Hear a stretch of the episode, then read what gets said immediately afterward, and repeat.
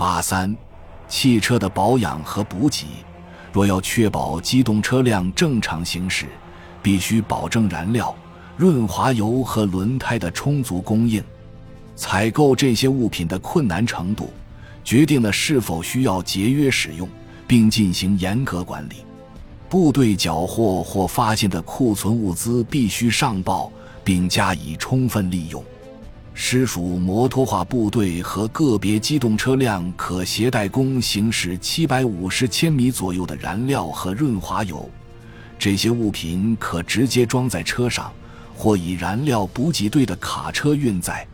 部队和隶属指挥部的车辆可从加油站获得燃料。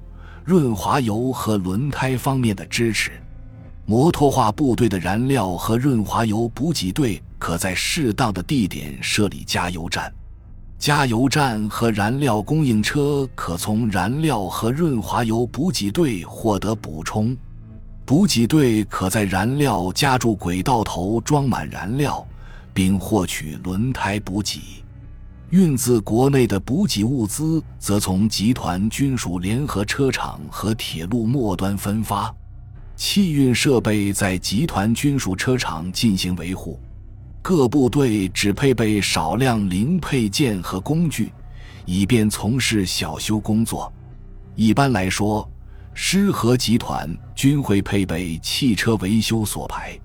此外，所有维修所应尽可能长时间在一处展开工作，从而最大限度地提升他们的维修效率。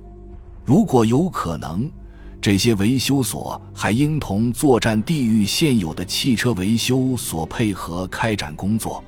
需要注意的是，由于车辆的大修必须使用国内的维修设备。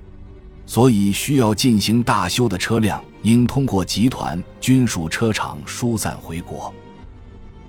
感谢您的收听，本集已经播讲完毕。喜欢请订阅专辑，关注主播主页，更多精彩内容等着你。